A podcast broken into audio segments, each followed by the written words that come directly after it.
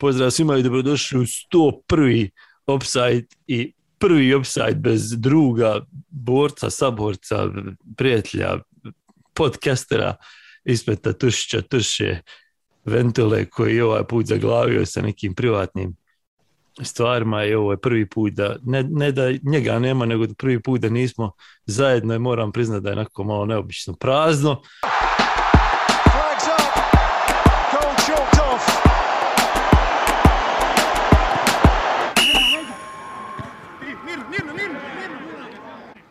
Ali brzo se popuni to.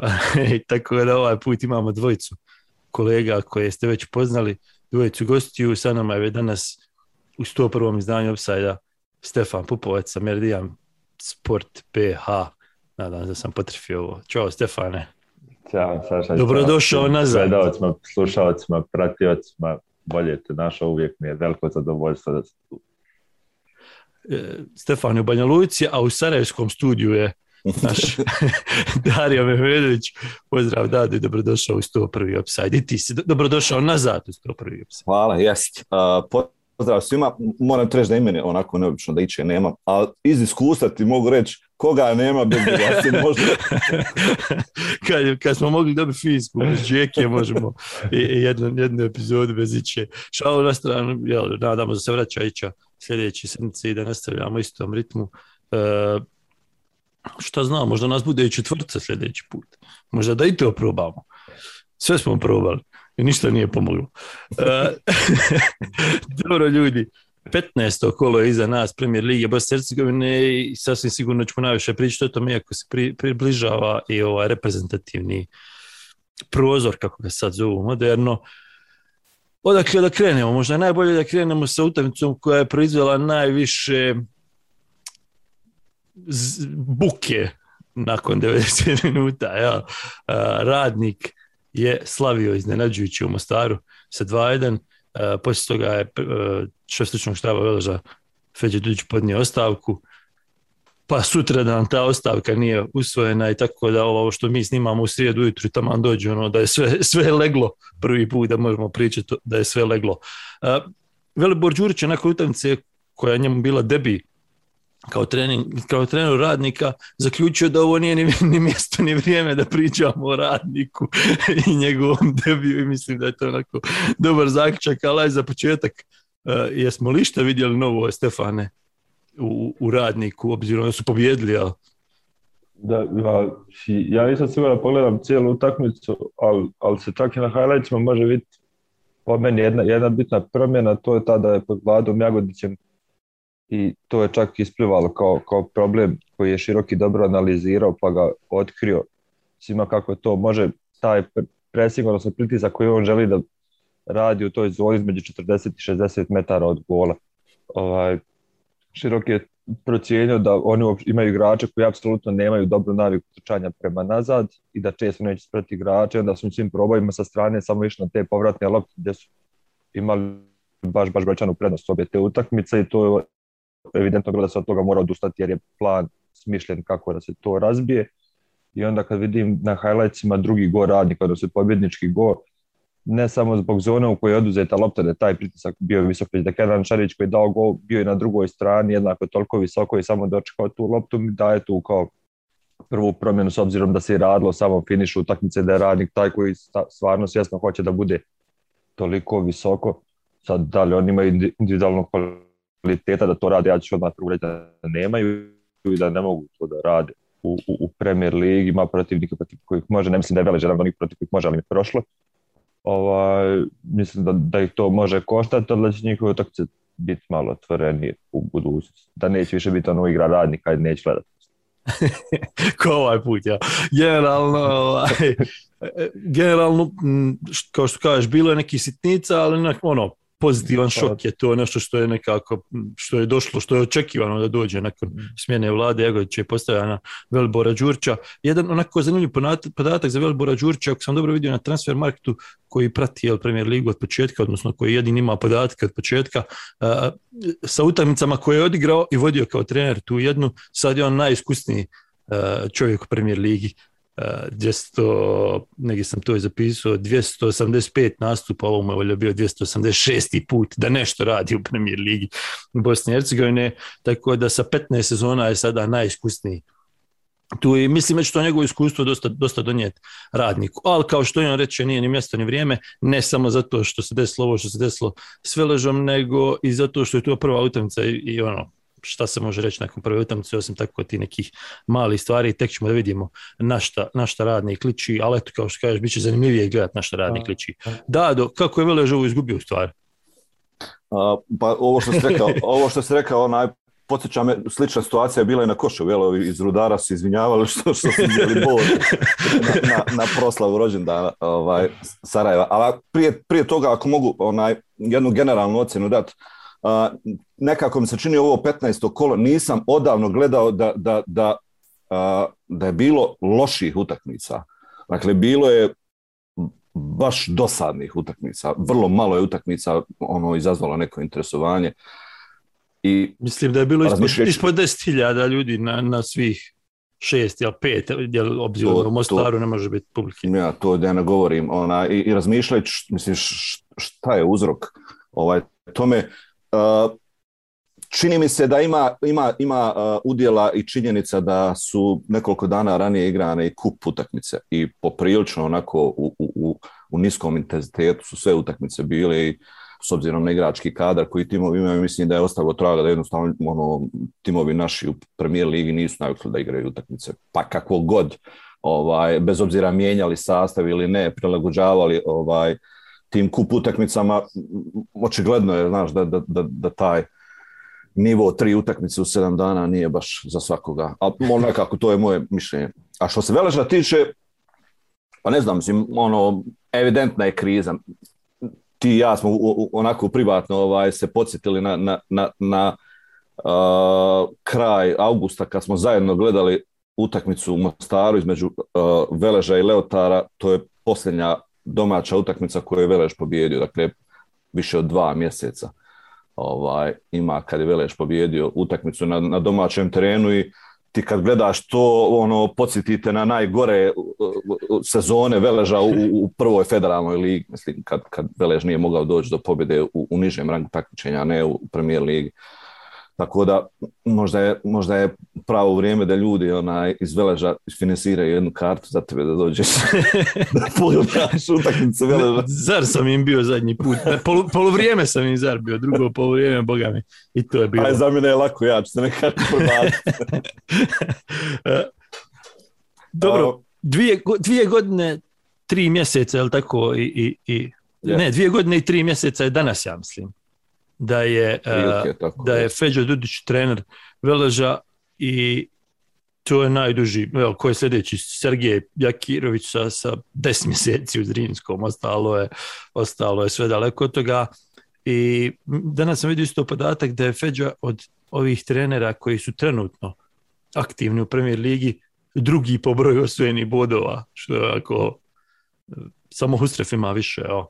I Feđa ima čini 94 utakmice u premijer ligi, znači još nema ni 100 utakmica, a drugi je po broju osvojenih bodova u od ovih što igraju, ali problem je što, što se to računa sa 50, osvojen, 50 uh, utakmica da si vodio da je minimum, tako da nema i puno na toj listi, trojica možda. Ma, U svakom slučaju, ajde, ajde prvo da pokušamo objasniti što se desilo. Desilo se to da je Feđudić nakon utakmice dao ostavku koja nije bila ono neopozivan, nego je predao svoj mandat na razmatranje upravnom odboru kluba koji je odlučio sutradan nakon razgovora sa Feđom Dudićem da će zadržati Dudića za trenera. I u stvari je pravo pitanje šta se dešava sad?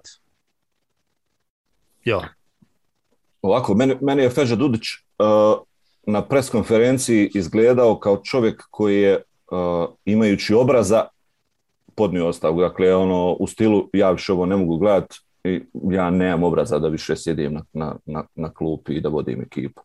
Pritom mi nije izgledao kao neko ko je definitivno odlučio uh, da, će, da će otići. Dakle, nekako moje, moj utisak je uh, bio da još uvijek ima prostora da, da, da se predomisli.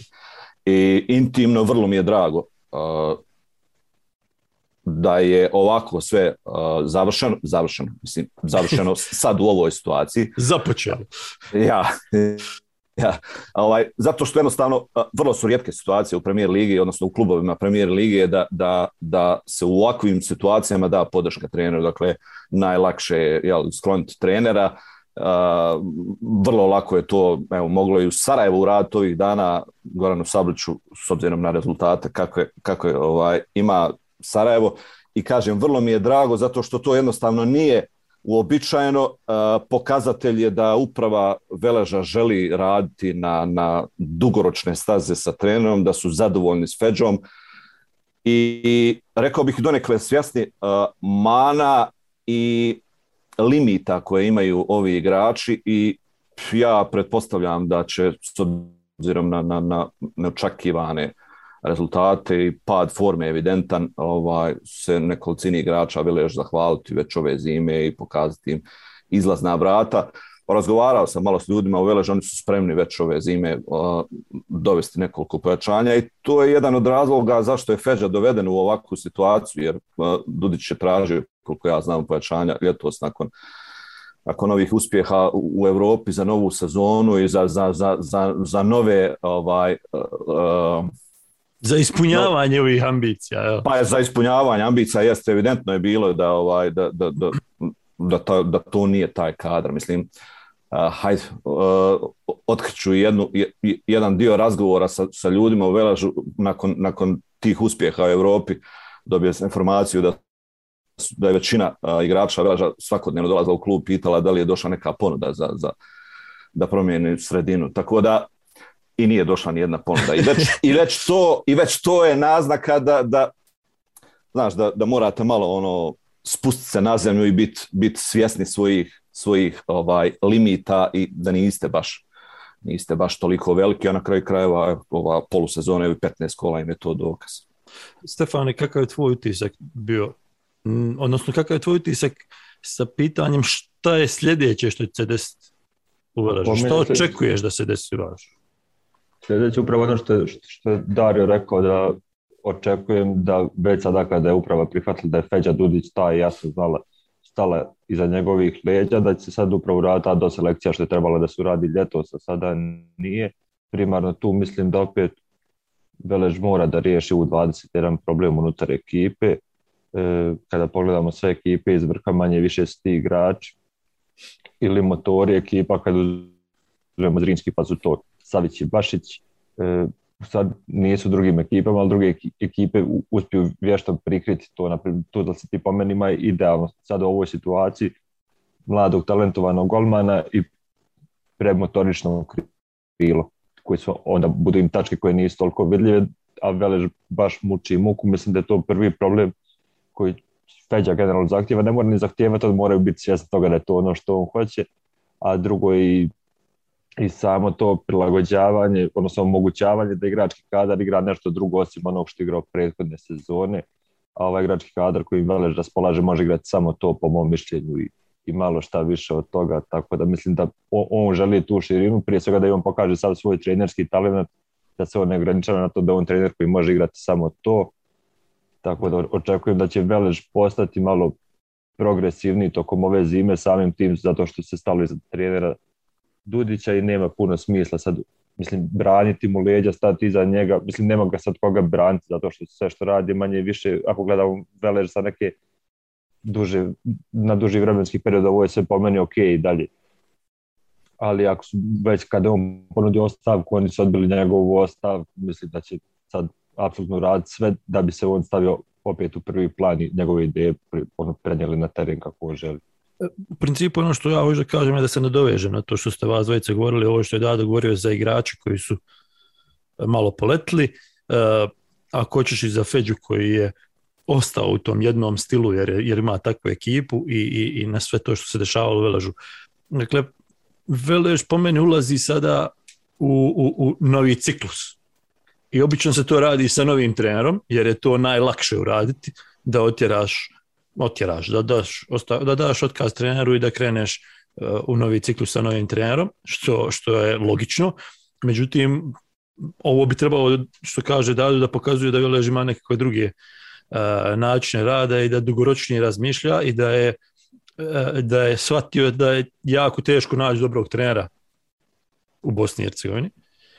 Pogotovo trenera koji bi došao u ovom trenutku i došao na ovo što si ti Stefane govorio, na ekipu koja je u stanju igrati samo jednu vrstu futbala.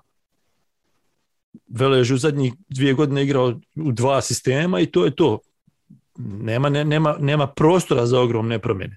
Sad ti dovedeš nekog trenera koji je iskusan premijerligaški trener, bla, bla, bla, sve, ali ne igra taj stil, jer ja ne vidim koje, možda imaju tri trenera u ligi, koji igraju takav, takvu vrstu futbala i šta ti, ne možeš, ne možeš se zatvoriti, ne možeš se braniti jer nemaš takvu, takvu obranbenu liniju, ne možeš nešto igrati kao Zrinski sa milion centašuta jer nemaš napadača, ne, ne, bukvalno si ostao opet da igraš samo jedan futbal kojeg može samo tri trenera u BH. I mislim da je ovo dobar potez da, da se krene u novi ciklus sa, sa starim novim trenerom, jer ovo je bukvalno sada on je dao ostavku, ja, ok, nećemo tvoju ostavku, nego idemo sve iz temelja raditi. Ali to opet znači da oni, kad su pričali o svome ovome u, u, u utorak ujutru ili u ponedjeljak ujutru, kad, kad je to bilo, uh, su već tada morali krenuti sa nekim planom. E sad, je li to plan što kaže Dado da, da, da, da se očisti slačionica, jer očito da je slačionica donekle sita Feđe Dudića i da je Feđa Dudić te slačionice, a da su onda navijači siti svega toga što je rezultat toga što se dešava između njih. I očito da postoji neki problem koji mi ne vidimo koji nije opipljiv jel, za nas koji gledamo sa strane. E, to, da... to, je, to, to, to, to je sad već ono naš problem koji bi volio da, da znam to što ti govoriš. Ako je, ako je slačionica sita feđe, ako je feđa sit slačionce, onda se postavlja pitanje šta će dobiti, znaš, bez obzira sad na sve ovo što mi govorimo, dobro je da uprava je ostavila trenere, to šta se dešava sad kad je u jednom trenutku trener odlučio da ide, pa se predomislio, pa sad nastavlja sa istom ekipom, znaš, ono, imali smo situaciju s Prosinečkim kada je reprezentacija u pitanju od prilike. Meni je upitnik sad kako će to izgledati u nastavku. E to, upravo to. U principu ovdje najviše može izgubiti Feđa Dudić. I zato je najvažnije da on jel, sa, sa, sa strane njegovog renomea i toga što radi kao trener u Bosni i Hercegovini, što će raditi u budućnosti i graditi svoju karijeru, najviše on može izgubiti, jer Velež ga zamijeni nakon pet kola ako ne ide, ali on mora pokazati da sada kad je kad se pojavila ta neka uprava i ti neki ljudi koji su mu dali uh, povjerenje na način na koji nikad niko u BiH malte ne nije dao, ne znam da se ovo dešavalo jednom, dva puta, sad ti moraš preokrenuti sve to i moraš imati jasan plan kako preokrenuti sve to. I zato prvi, prvo, prva stvar je što on mora sebe jeli, motivisat da to preokrene i mora imati plan ovo što kaže Stefan, kako da raširi svoju ekipu i kako da, da raširi stil, stilove, prilagodi stilove igre onome što će imati u budućnosti, ali bojim se to znači da Velež na, na, na zimu mora napraviti totalni remont sa ekipom i krenuti u, u, u taj, što kažem, ciklus koji će trajati naredne dvije i pol godine ili dvije godine. Jer, jer bukvalno sad ti mora žrtvovati ovu polusezonu, jer ako ćeš ako ćeš se prilagođavati tome što ti je novi trener, novi stari trener, i ako ćeš mu ponovo graditi ekipu, moraš krenuti od nule. E sad je tu pitanje kako će to izgledati u slačionici, da li stvarno imaju problema u slačionici, da li stvarno trebaju neki otići, da li stvarno neki čekaju odlazak, ali ono što meni donekle smeta u svemu ovome je što, što smo mi o ovome pričali da do privatno i kao navijači i ovdje u podcastu i u tekstovima i, i ne znam sad da ne nabrajam, da je sve ovo očekivano i normalno da se desi nakon one Evrope. Uh, na način da, da mora doći, nakon što si odigrao sezonu sa 20 utakmica bez poraza, mm. mora doći do zasićenja, moraju se igrači dignuti, mora se trener dignuti na taj način, mora se navijači, moraju imati veće očekivanja na to su morali biti spremni svi oni po meni. Oni su morali sjest nakon Alsborga to jutro i reći, ok, ovdje je ciklus gotov. Došli smo do toga, ovdje je ciklus gotov, sad krećemo iz nule. Oni to nisu radili, nego su ostali da, da lebde na tome evropskom, znaš, pa, su, pa, pa je to trebalo da bude polako, da, da padaš, padaš, padaš, ali nije, nego su se ono slobodan Ma ja, mislim, Pljas Slačionica je napunjena ogromnom pozitivnom energijom, punjena je mjesecima, znaš, i, i i jednostavno si je morao provjetrit malo ono, jel? Morao si malo, malo tu izmiješati taj, taj zrak. I druga stvar, mi smo čitavo vrijeme ponavljali, i Stefan i, i, i ekipa u Meridian, Betu i mi ovdje u, u Opside-u i ljudi u tekstovima i svi oni koji su malo detaljnije pratili Lež, svi smo čitavo vrijeme pon- ponavljali da ta ekipa ima limite i da ta ekipa m, igra iznad svojih realnih kvaliteta. Svi smo znali da je to iznad realnih kvaliteta i to smo govorili prošlu godinu i u Europi i nakon Europe. Stalno smo ponavljali igraju iznad svojih, iznad svojih uh, uh, realnih kvaliteta. Mm. Ali na to klub nije reagovao. Je li to kriv klub, je li to kriv trener, je li to zato što nemaju sportskog direktora, je li to zato što im je sve odjednom došlo pa se nisu nadali. Sad je to nevažno jer napravili su potez kojim krećeš u nešto novo. I sad je važno da to što su trebali imati poslije Asborga, sad je važno da imaju to. I da ovo nije samo ono, eto, nećemo mi da promijenimo, da pokažemo bravo majstore, a nemamo pojma šta očekujemo sada, ni od Dudića, ni šta očekujemo od igrača, ni šta mislimo napraviti na zimu. Ovo mora imati konkretan plan da bi uspjelo. Po meni. Sad vi Ja trebate sam- reći, tako je, bravo majstore, slažem.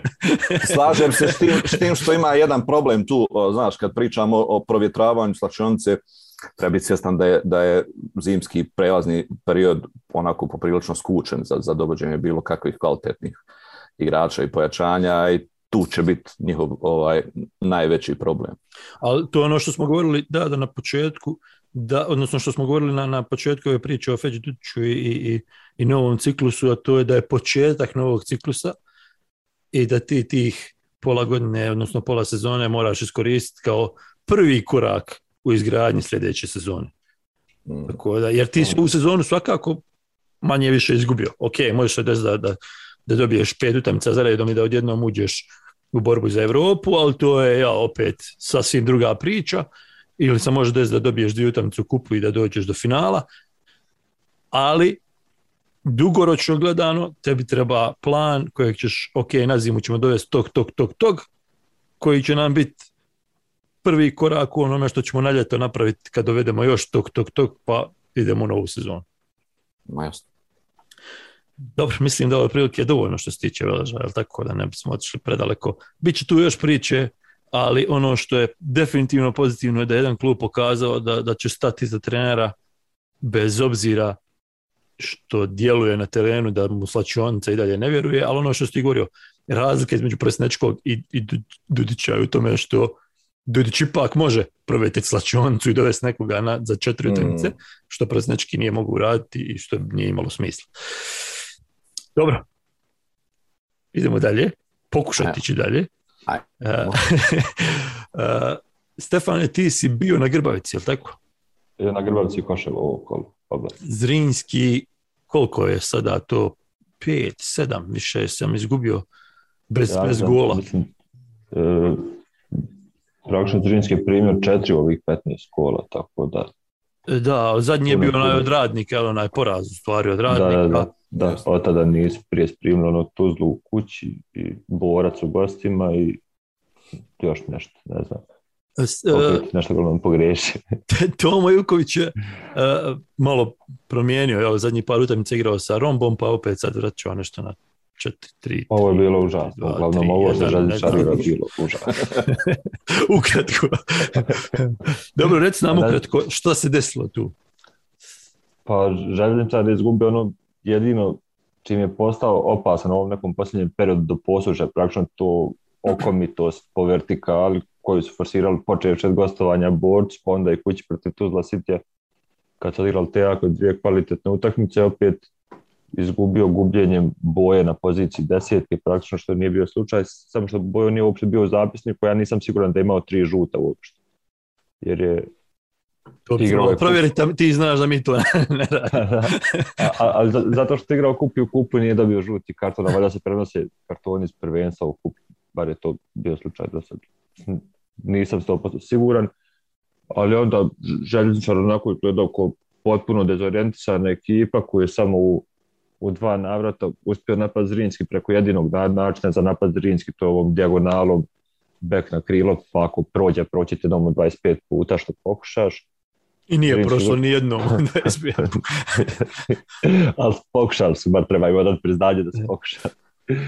Ovaj, a, a Zrinski je standardno svoje mljeo, mljeo, mljeo u prvom pogledu, to je mislim Jakirović sam rekao da su brza, ali u principu meni, ono kako sam ja vidio nisu ni toliko brza, ali koliko su indiv- individualne odluke nekih igrača bile onako pa divljačke, bile su previše na, na intuiciju da im nešto divlje može proći na terenu i ako su oni uradili postavku baš onako kako on hoće i Savić se izvuče tamo gdje treba i, i, bekovi se dignu koliko treba i Bilbija uđe u sredinu i krila to zatvore i onda odjednom samo Barišić lupa neku dijagonalu, gađa korner zastav, šta već radi, oni već imaju ono što žele imati na terenu, u zaposjednutost terena.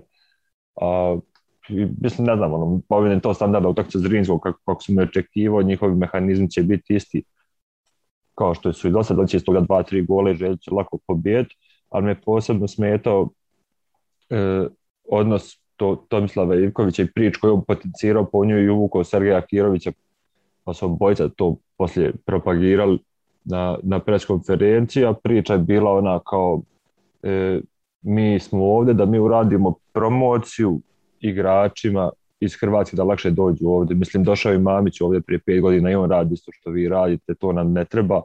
Nisu, kod nas baš svi igrači fizički invalid, pa da mi zavisimo od toga koliko se nama igrača dolazi iz Hrvatske, niti mi treba da budemo razvojni poligon za hrvatske futbalere, tako da mi to onako bilo malo previše nadobudno s njihove strane da, da, da, se tako obraćaju BH javnosti i ono, to, to mi je tema za sebe teka utakmica utakmica mi je bilo da se očekiva. Mo, možda, možda, uh, možda možeš staviti to tako da oni možda jesu poligon da propagiraju neke hrvatske igrače, odnosno da ih promoviraju, međutim, ne bih rekao da Tomo Ivković na najbolji način promovira hrvatski A, trenerski korpus. ja sam dobro to prekomentarisao neko negdje ovaj, tu njegovu izjavu je ovaj, rekao pa dobro i tebi samom frajeru treba jedan poligon da ga ti prvi prođeš da ti Po mogućnosti poligon da nema protivnička ekipa, nego samo da, samo da ima njegova. Da mu i, ne... to, I to bilo pitanje. I to bi bilo malo teško, da li bi dali go. E, koliko će, Dado, koliko će željo trpiti Tomu Ivkovića i zašto? A ja mislim, ja mislim ako se nastavi, ako, ako nastavi ovim, ovim intenzitetom kao što igra posljednjih utakmica, nekoliko ne vjerujem da će još dugo. Ovaj, tu treba imati u vidu da, da, da, da željezničar ima novu upravu koja se još uvijek uh, traži. Dakle, ne, ne, željezničar kao klub se još uvijek traži. Nije u pitanju, nije u pitanju uh, sastav igrač koji imaju, nije u pitanju novi trener. Dakle, komplet pa nije komplet, ali, ali dobar dio uh, novih, novih ljudi je došao upravu željnih da, da mijenjaju stvari i oni su onako poprilično uh, svezanih ruku uh, u, u, u, imaju naravno viziju, imaju želju, ali je pitanje sad koliko sa ovim igračkim kadrom i sa, sa, sa trenerom uh, mogu raditi. Ja ne vidim tu da, da se ta saradnja može nastaviti ovaj, posle, posle zimske pauze, kažem opet, a opet s druge strane ne vidim da, da železničar u, u, sa ovakvim limitiranim igračkim kadrom može nešto bitnije promijeniti, dakle u, i u igri i, i, i rezultatski, to ono što smo govorili ovaj, u, u prethodnih nekoliko emisija, železničar jednostavno treba biti svjestan da je ove sezone ekipa za pa, sredinu tabele, tako da to je njihov krajnji dom. E sad pitanje, znaš, ono, kakva su očekivanja uprave kluba kad je Tomislav Ivković pitan, mislim, kol, koliko mogu dozvoliti sebi da, da, da, da sa njim ostvaruju ovakve rezultate. Čini, čini mi se da su tu pravo kad kažeš da su oni, oni su stvari u izgradnji kluba nekako, ne, ne znam kako bi to rekao, još uvijek je to jedno veliko gradilište gdje ti nemaš pojma ko šta radi, ko, kako će to izgledati. Nemaju baš ni crtež, nego je to ono, hajde, znaš, da, da, ne, da neki snemo, imamo neki krov i to, pa ćemo kasnije vidjeti jel treba ne, imaju sprat, dobar krov i dobar teren imaju te, te stvari imaju.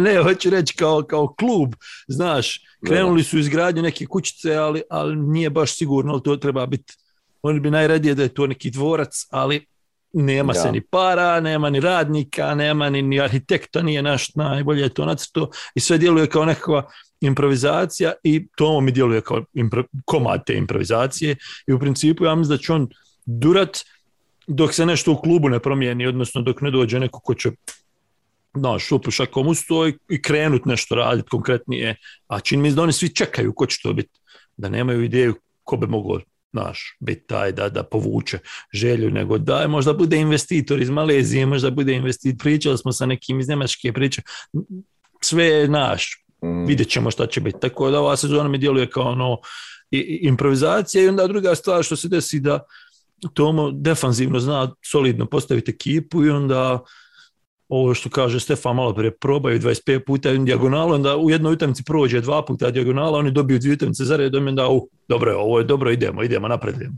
Ma Ono, ja isto nije ga- baš, naš, nije baš to neki napredak konkretni. E, Jedna dobra stvar koja mi se svidjela kad sam gledao statistiku, koja onako savršeno čini mi se ilustruje igru Zrinjskog, igru želje, pogotovo u utakmici, e, samo da je nađem, e, e, dakle, Željo je dva puta ušao u šestnesterac e, e, a,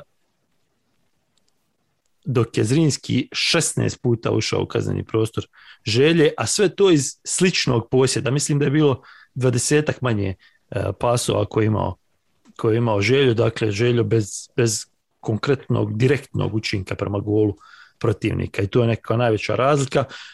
I s druge strane, ovo što si ti govorio, pressing, pressing, pressing Zrinskog kojeg niko ne igra na tom nivou i na tom, na tom intenzitetu, hoću reći, nema, nema niko, nije mu toliko u, u, u, u, u stilu igre pressing uh, reci Stefan.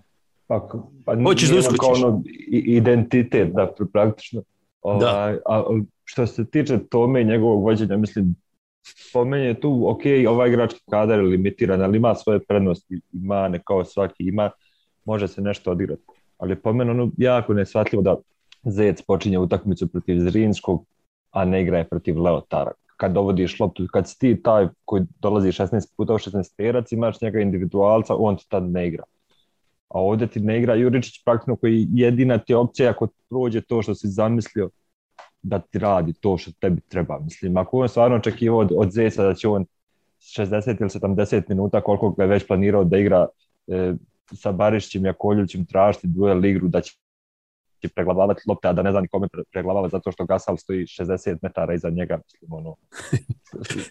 I, i, inače nikad neću da komentarišem kao izbor igrača, koji igrača u procjenjivanju nekog trenera, ali ovo mi je ono preočito glup se, da se radi ovako, ovako kao što se radilo sad, kao što generalno radi niz zadnjih utakmica i ono, nejasno koja je logika stoji iza toga i iza odabira. Mislim, čisto te odluke da Zec koji ne počinje druge utakmice da počne utakmicu protiv Zrinskog gdje je jedina utakmica na kojoj ne može ništa pomoći. To je ono što malo rekao, improvizacija. To Zec je spreman, pa ajmo ga staviti na veze kako ćemo ga koristiti u utakmici. U međuvremenu sam pogledao onaj podatak za, za presing Zrinskog uh, prema podacima Instata. Jel? Oni imaju 101 akciju više od, od uh, pressing akciju više od, od prvog pratioca koji je neobično sloboda, ali o tome ćemo pričati na, na utakmici sloboda široki. Uh, još jedno pitanje vezano za ovu utakmicu i ono pitanje o kojem se dosta priča Nemanja Bilbija da do reprezentacija, ne reprezentacija, ali 101. gol, ako se ne varam, uh, Wagner Jeste. je na 125 uh, možemo, možemo reći da će ga stići. Uh, pa možemo. Mo- Mislim, po, po, po formi koju pruža Nemanja Bilbija i da se vratim, hajde da, da, da, da, kažem svoje mišljenje kad si već to rekao. Pa I sam Nemanja je rekao, ako nisam sad zaslužio, negdje sam pročitao njegovu izjavu, ako nisam sad zaslužio, ne znam kad sam.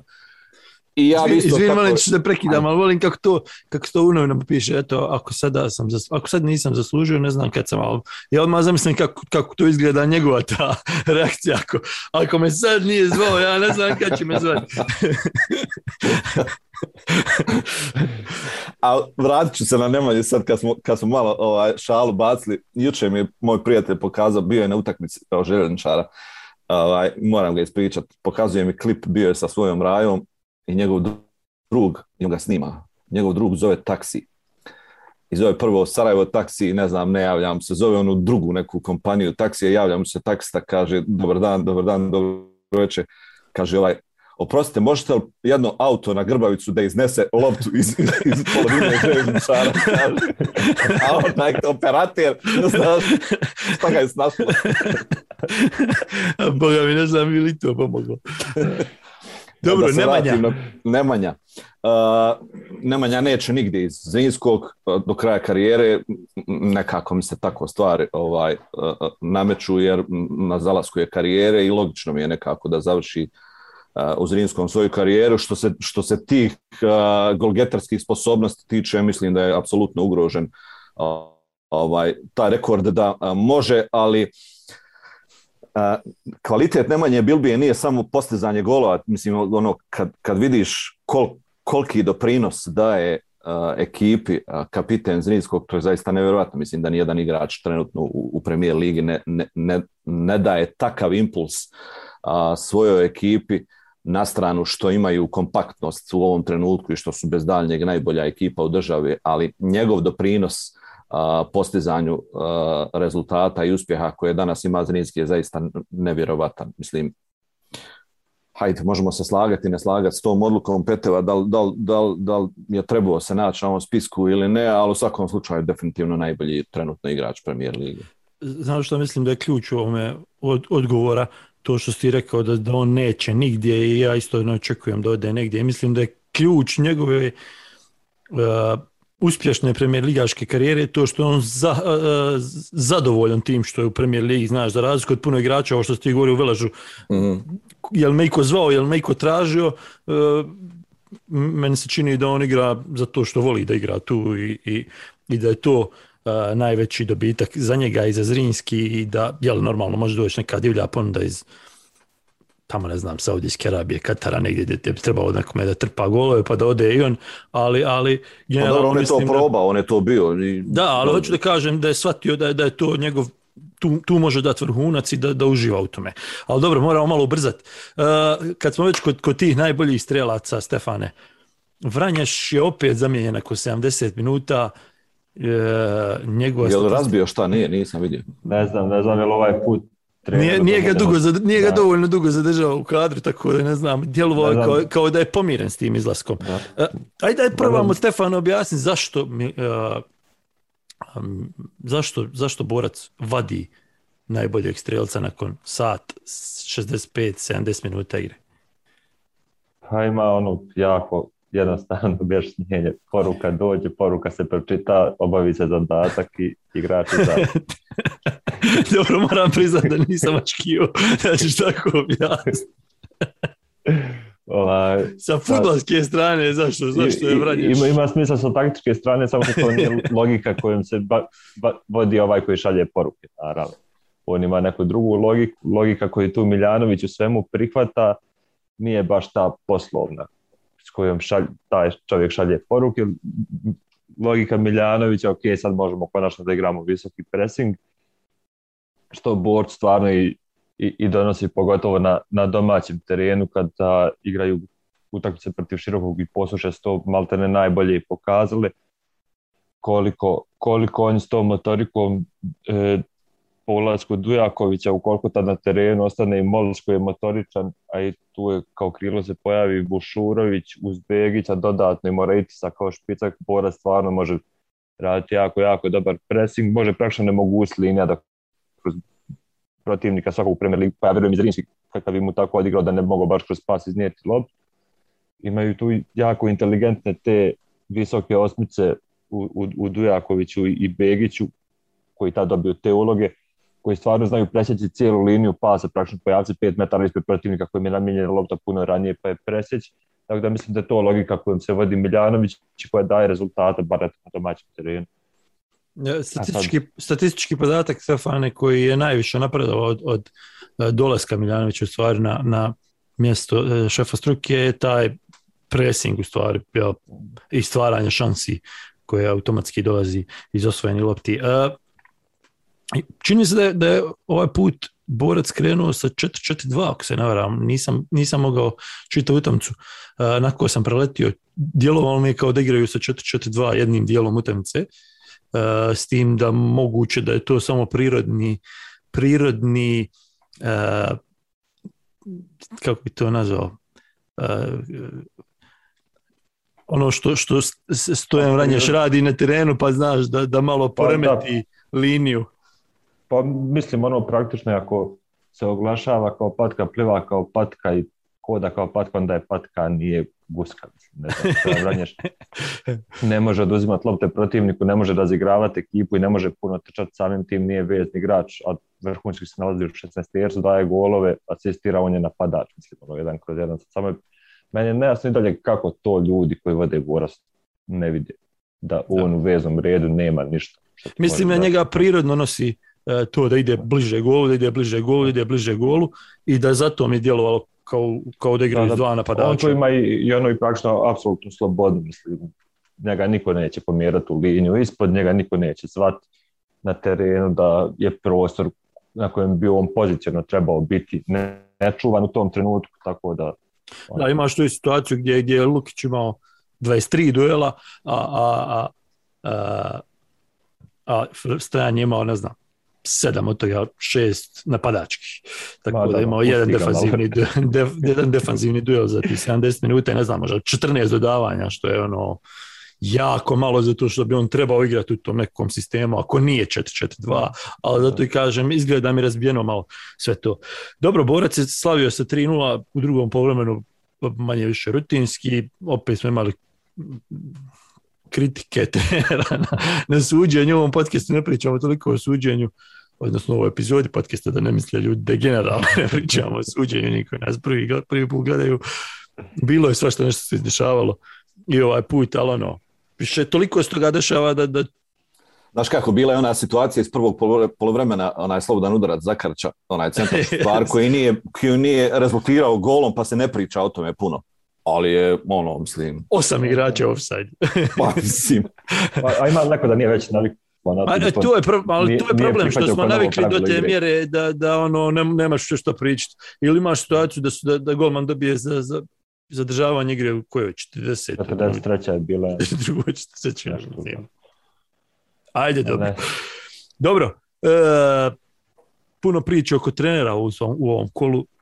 Goran Sablić je ispraćen sa tartan staze košava na, na onako dosta ima onaj klip, ja mislim da je to kod vas na Meridian uh, YouTube kanalu, gdje bukvalno ja, ne možeš ništa da razaznaš, samo se čuje ne možeš da razaznaš što ljudi govore, da te mire galame, da ono Okay. Ona, je, ona je isto dok, dok ne uđeš u tunel, ono je. Stan ima neko govori, konstantno ponavlja jednu stvar, ima li ima li svježine ili nešto Da, ne, ima svježine, ali to je dobra pora, realno, mora se priznati. 18 puta je rekao ti 35 sekundi, ima li svježine, ima li svježine. Neko mu je vikao stalno, ali se ne čuje. E, dragi, e, e, e. Dobro. Goran Sabić nakon, nakon uh, pres konferencije, moram još jednom reći da, da njegove pres konferencije su mi najzanimljivije jer nešto kaže, za razliku od dobrog komada trenera u našoj ligi. Uh, nako, dosta otvoreno pričao i ono, on, on nije htio da kaže da jede gov na zadnje četiri mjeseca, ali mi to možemo odreći da je htio da kaže. Uh, treba li u stvari sada uopšte promijeniti Sabića da ja, Stefan suflira po meni apsolutno ne postoji dostupno na tržištu bolje rješenje, ni ja vidim, niti znam za trenera koji se može uklopiti u budžet Sarajeva da je bolji trener od Gorana Sablića. To je moj subjektivni stav, sad ne postoji to mjerilo. Ne postoji objektivni, u novinarstvu ne postoji objektivni stav. Da, do. Otjerat, ostaviti. Ma, ja mislim da Goran Sablić nije problem Sarajeva. Mislim, hajde da to tako nazovemo. Može ga Sarajevo promijeniti, ali mislim da to nije problem. E sad, ako će se voditi politikom da je lakše skloniti trenera, onda ok. Ali evidentno je da, da, da, da Sarajevo uz sve probleme koje ima, hajde, vjerujem da, da, da, da pitaš navijače Sarajeva da bi ga sutra, ono, odnosno juče ovaj, mijenjali do nekog drugog, ali pitanje što kaže ovaj Stefan, mislim, šta, šta, šta ćemo dobiti s tim, šta će Sarajevo dobiti s tim, što će skloniti Gorana Sablića. To što ti kažeš, ovaj, slažem se apsolutno s tobom, onaj, Sablićeve pres konferencije su onako poprilično zanimljive, tako da puno toga kaže što, što drugi ne kažu i, i zanimljiva mi je i ona onako poprilično upečatljiva ona izjava oko Fanima Da. koji, koji je dobio temperaturu, šta je rekao? Dobio virozu nakon što je vidio startni dan. fibru dobio, ma ja. E. Tako da, mislim, to, to, to ti najbolje pokazuje odnose kako je danas ima Goran Sablić u, u ekipi. Ma da, to je ono što smo malo pre pričali i, i za Velež, pa ako će za želju, pa samo što želju može naći boljeg na tržištu, ali dobra, sad to je druga tema. Uh, I za želju i za radnik koji je dobio pozitivan šok, ali ne znamo koliko će stvarno dobiti. Uvijek je to pitanje šta će donijeti ta promjena. A ne mislim da bi u Sarajevu donijela nešto osim možda pozitivan šok, dobiješ dvije utakmice i šta onda? To sam govorio za Velež. Ko? Ko? Ko? O- o- pustiš Dudića, ok, ide Dudić, dovedeš lika, šta ti onda cilj? Taj lik dobije dvije utakmice, ostane u ligi, ali cilj je ostati u ligi, pa može to onda i, i ne znam. ali ne znam šta bi sad bilo, bilo koji trener koji ima bilo kakve realne izglede da dođe u Premier ligu, radio sa igračima koji ima stvarane navike, skoro praktično cijelu polsezon 15 plus škola plus ovo Evrope da igraju 3-4-3 Da. i da igraju na taj prostor dubine ne uspjeva to, ok, to je svima jasno da to ne prolazi često Sarajevo, ali oni stiču takve navike. Sad svaki dolazak drugog trenera koji će sigurno igrati nešto drugačije, jer ovo nije nešto tipično što se igra i nije čeza pojava da se igra. Trener će doći promijeniti će apsolutno taj i formaciju, i sistem, plan igre, a imati igrače s tim navikama Yes. i nedovoljno vremena da promijeni te navike, da ih Da. očisti. Sarajevo automatski gubi cijelu sezonu. To je to, ti, ti u svakom slučaju pod navodnicima gubiš sezonu. To sam rekao i za Velež, to sam rekao i za Mm. Želju i sada to važi za Sarajevo. Ti pod navodnicima gubiš sezonu do te mjere da će se, ako ostane Sablić, boriti za Evropu. I onaj ko dođe umjesto njega, neće se boriti za prvaka. I šta, šta si dobio onda? Pusti čovjeka nek proba, napravi pa da vidiš šta je u stanju, pa onda na kraju sezone reci, ok, nije to za nas pa kad možeš krenuti u neki novi, ne, u stvaranje nečeg novog. I mislim da je to, da je to odgovor u stvari na pitanje šta svi klubovi rade, daj promijeni, eto, ne, ne znamo šta ćemo pa promijeniti trenera. Pa nešto kažeš to, to sad, sad Sarajevo ima, ja, mislim, jasno, jasno, jasno, jasno, poprilično situaciju na, na, na tabeli, ti što kažeš. Dakle, jasno je da ne možeš gore, ne možeš biti prvak, Možeš u teoriji, ali, ali u, ali isto tako si u igri za Evropu, jel mislim, i nećeš ništa puno ono izgubiti ako ostaviš trenera, odnosno samo dobiti. tu, tu u stvari samo mijenjaš sliku. Uh, uh, sliku koju dobiješ sa ti prvih 3, 4, 5 utakmica. Znaš, ti sad dovedeš novog trenera, ono četiri utakmice, malo to uđu u slačoncu, novi je trener, zategnu se stvari, znaš, i, i, i odigra realno malo iznad mogućnosti ekipa i onda ti dobiješ pogrešnu sliku o tome u stvari koliko si dobar i onda evo mi ćemo na ovom grad, bla bla i propadne ti pola sezone. Mm, I otjeraš ga na naš nakon nakon, na početku nove, što se u nas često dešava, na, na, u drugom kolu kaže, e, prvom kolu izgubi 2-0, kaže, e, boga mi nisi za nas. Pa šta si gledao zadnjih tri mjeseca? I, I to je taj problem. Ok, ako mislite da će doći neko ko će donijeti promjenu, ovo što Stefan kaže, i ko će graditi neku promjenu, ok, onda ta promjena ima smisla u ovom trenutku za Sarajevo. A u svakom drugom je samo promjena radi promjene. Ono, bukvalno zamijeni stavi Sablića, nek bude pomoćnik, a nek njegov pomoćnik bude glavni eto, to će biti ta promjena. I na to doći. Meni će to jako bitno biti ova uloga Kepčije koji dolazi praktično već je bio na utakmici protiv Rudara tu.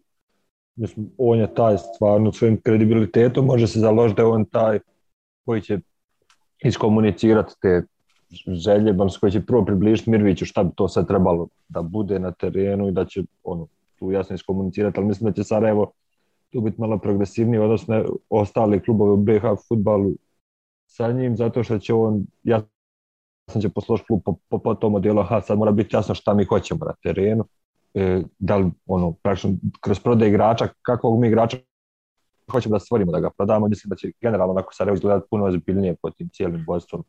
Ja, ja bi Može te samo dobro. jednu stvar ispravio, pokušat će napraviti sistem i pokušat će izgledati to u BA uvijek ima uh, opasnu, ovaj, opasan problem. E, dobro, uh, Leotar, odnosno Tuzla Leotar 4-0, ta utakmica nije bila na televiziji, ako se ne varam. E, nije. tri penala, dva promašena penala, znači e, Tuzla je promašila čitav gol, Tuzla je prvi da, da E, je Brajlović, pa je da. Krpić dao treći. pa tako nekako. U svakom slučaju, ja sam pogledao highlights malo produžene, Tuzla onako dominantna, Leotar nije bio toliko loš za 4-0, ali Mm. ali, ali jeste izgubio 4-0. E, zanimljivo, sva četiri gola su pala u principu nakon neke vrste prekida. Dakle, mislim da idu prva dva nakon auta, pa nešto pravi Tuzla. Jedan je imao malo dužu akciju, e, jedan je nakon kornera i onda je četvrti nakon Yes. penala.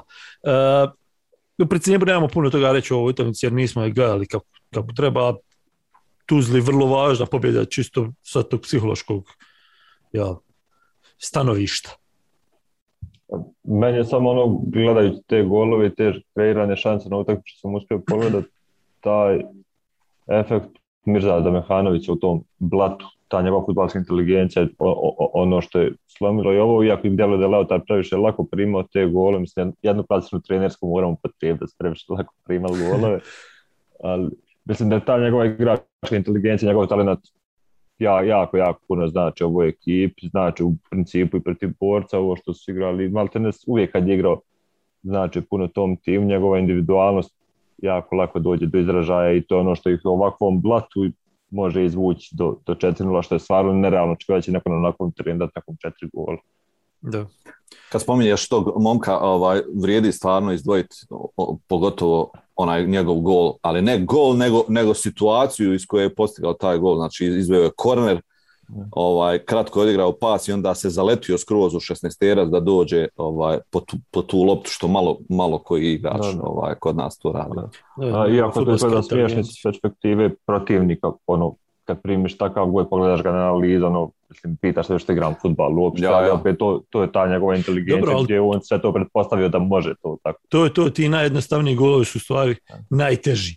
E, dobro, Leotar, dakle, Tuzla Leotar 4-0 i ostala nam još utakmica tako široki brijeg, sloboda, onako na, na prvu najdosadnija, mislim da su bile četiri šanse u čitavoj utakmici po, po statistici. E, mada nije to tako strašno bilo, ja sam pogledao tu utakmicu, nije to tako strašno bilo, pogotovo prvo po vrijeme je djelovalo ovako, prvi 20 minuta je bilo tri faula. E, sudija je pustio da se igra utakmica i onda je bilo u prvom poluvremenu nekih čini mi se solidnih 35 minuta aktivne igre i u utakmici da je bilo skoro sat vremena aktivne igre što je blizu nekog normalnog prosjeka i daleko od prosjeka Premier Lige BH. U drugom poluvremenu je to bilo dosta sporije, ali generalno mm, jednostavna utakmica. Ne znam, jeste vas dvojica gledali to široki je pokušao, ono, znaš, da, da raširi maksimalno tu slobodinu zadnju liniju, uh, puno tih pasova u, između stopera i beka uh, gdje ova četiri ofanzivca pokušavaju osvojiti prostor. Kad to ne prolazi, pokušavao su centaršutima, mislim da su imali, ne znam, 25. Mm, Treća ideja je bila da prebace dijagonalom zadnju liniju, ni to nije funkcionisalo. Par dobri obrana uh, golmana Slobode onako zasluženih 0-0. Znaš, Pa, na eto, utakmica sve- kad, kad, kad nije to to, ja tako loše, ali, ali, ali zasluženi, nula, ali nije to tako, kad gledaš utakmicu nije to tako strašno kako ti izgleda, ovako kad, kad sa strane pročitaš da nije bilo nekih Ja. A, ako se nešto dramatično ne promijeni u, u ova dva tima, ja potpisujem i naredne sezone 0-0 utakmice. Onaj, I prva utakmica ova dva tima je u Tuzli bila 0-0 završena i ova sad. Tako da, mislim, ono, Sloboda je evidentno došla, došla da tu ne ostane neporažena i treba imati na umu da je došla kod ekipe koja evidentno također ima najveći problem u napadačkom dijelu. U napadačkom dijelu, ako je ne, evidentno nemaju ono, čovjeka koji, koji će zabiti gol.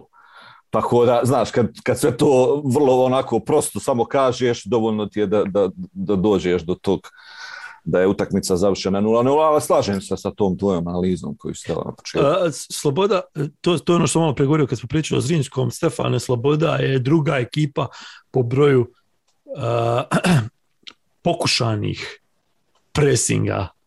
Pogod, mislim da je, da je nešto to lošije kad je visoki presing u pitanju, ali mislim da su generalno druga ekipa, ide, mislim, Zrinski, Sloboda, pa Velež. A, nekako to neočekivano zvuči kad uzmeš.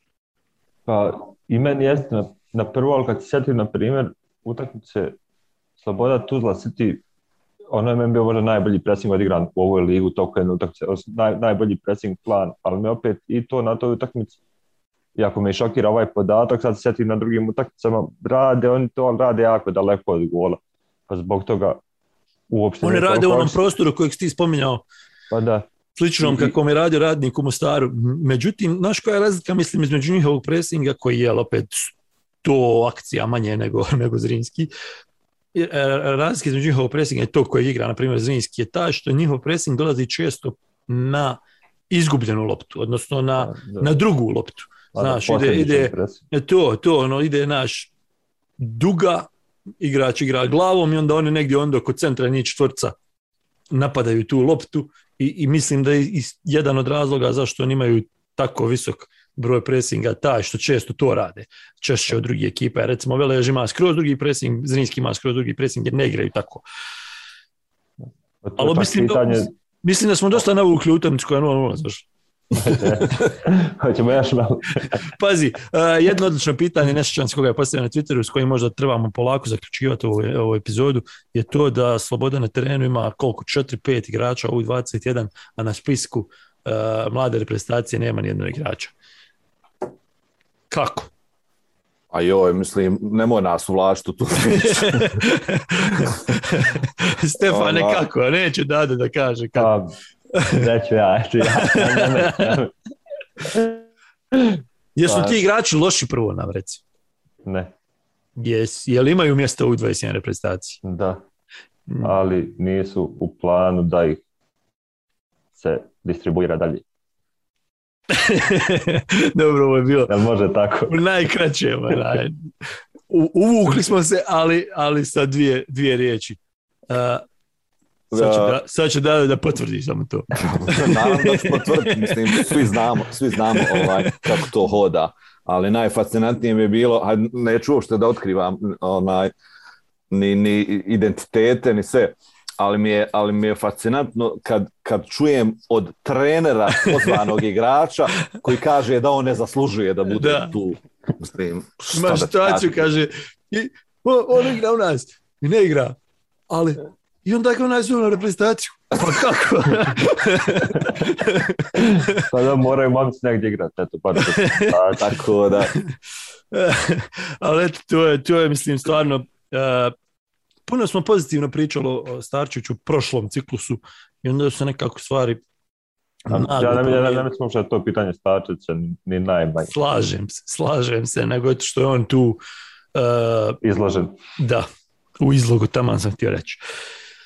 Bilo je to 15. kolo, uh, reprezentacija dolazi uskoro, ali imamo još 16. kolo ko se igra sljedeći vikend, od, ili od petak prva utakmica više, ne znam, do ponedjeljka. nije, Nije, od subota, nedjelja, subote do ponedjeljka. Uh, I onda dolazi reprezentacija, okupljanje reprezentacije, na spisku nema Nemanje Bilbije, opet ćemo naglasiti, jer se o Stojana tome Vranješa, najviše priča. Uh, nema ni Marija Vrančića, nema ni Stojana Vranješa, jeste, ali mislim da njegove kretnje su daleko od ulaska, da, da utrči u reprezentaciju.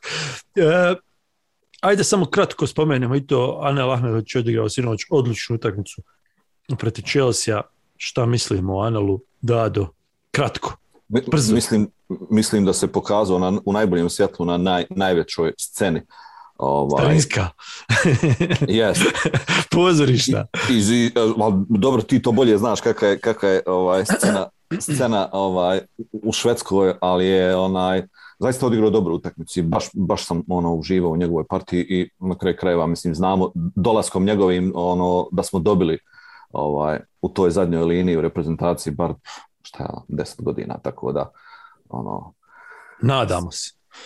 pa to je to, mislim. Zna- Znaš šta, ja se bojim tog hajpa, jer kad god napravimo neki hajp, taj neko sam sebe klizeći uleti nakon ili u slučaju jednog igrača na kojeg ja mislim uleti našem igraču pa nam ovi daju gol na svjetskom prvenstvu, ali dobro, uh, hoću reći sam sebe polomi. Stefane, kako je stoje očekivanja Danela u budućnosti?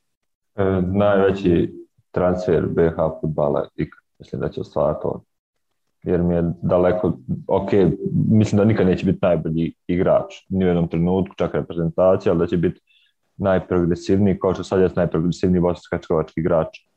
Po meni jeste i to upravo, a rijetki su generalno danas pogotovo mladi štoperi sa takvim navikama i koji su dobili na vrijeme i šansu da igraju za reprezentaciju, da igraju ligu šampiona Mm. i da, mislim, po meni ono što je kao najčudnije u cijeloj priži, taj momak ne pravi toliki broj grešaka koliki je za očekivati da pravi kad on igra tu igru koju on igra. To meni bilo logično da pravi dvije očite greške po utakmici, ja ne pamtim njegovu nijednu ono, bitnu, veliku, praktično sve što sam gledao da igrao do sada. Zanela je najbolje to što je i ovu sezonu ostao u, u Švedskoj, pogotovo kako se igra sezona u Švedskoj, još imaju 4-5 kola i oni su u borbi za titulu i konstantno je, znaš, iako je to Švedska liga, stadion Malmö je konstantno pun, e, ti ideš Ajku gdje je stadion pun, ti ideš u Gordonu gdje je stadion pun, Hammarby gdje je stadion pun ti igraš u stvari na jednom visokom nivou, bez obzira što kvalitet nije ni blizu porediv sa, sa, sa ligama sa ligama petice ili ako sa Belgijom, sa Holandijom, sa ne znam koliko poredi.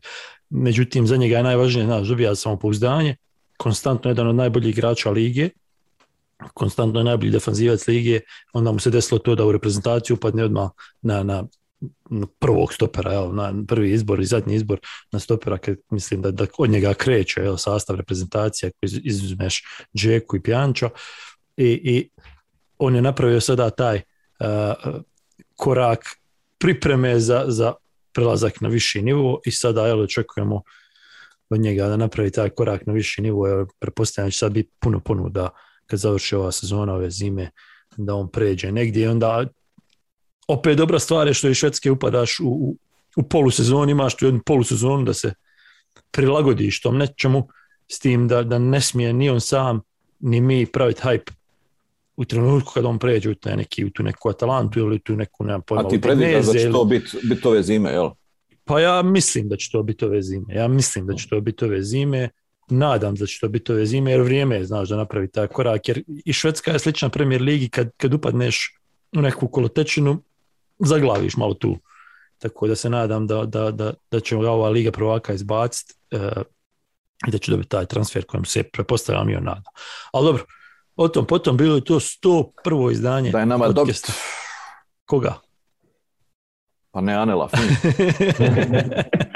A dobit ćemo, to smo prošli put ne izgleda, to To smo prošli put zaključili po 5-0, svi, svi smo prognozirali 5 Jel, Pa rekao sam ti, bez Džeke i dobiješ 4-1, kakva je to ekipa? Maja. Ako to ne dobiješ, sam se isključi iz kvalifikacija. Šalo na stranu, o reprezentaciji ćemo pričati sljedeći put, ali malo više, nadamo se da će Ića biti s nama, Iće nema. Malo, sad fali onaj John Travolta, znaš, Džića. Onaj, Ića, završi to i dolazi. e, 101. izdanje, Stefane, hvala ti puno. Hvala tebi. Da, do hvala ti puno. Hvala. i sigurno se vidimo evo, još nekoliko puta, nadam se do kraja polosezone. Gledajte nas vrlo vjerovatno utorak, možda u srijedu, zavisi kad, kad se poklope termini. Hvala i puno pozdrava i od mene. Ćao. I perite ruke, da ne zaboravimo noć. Pozdrav.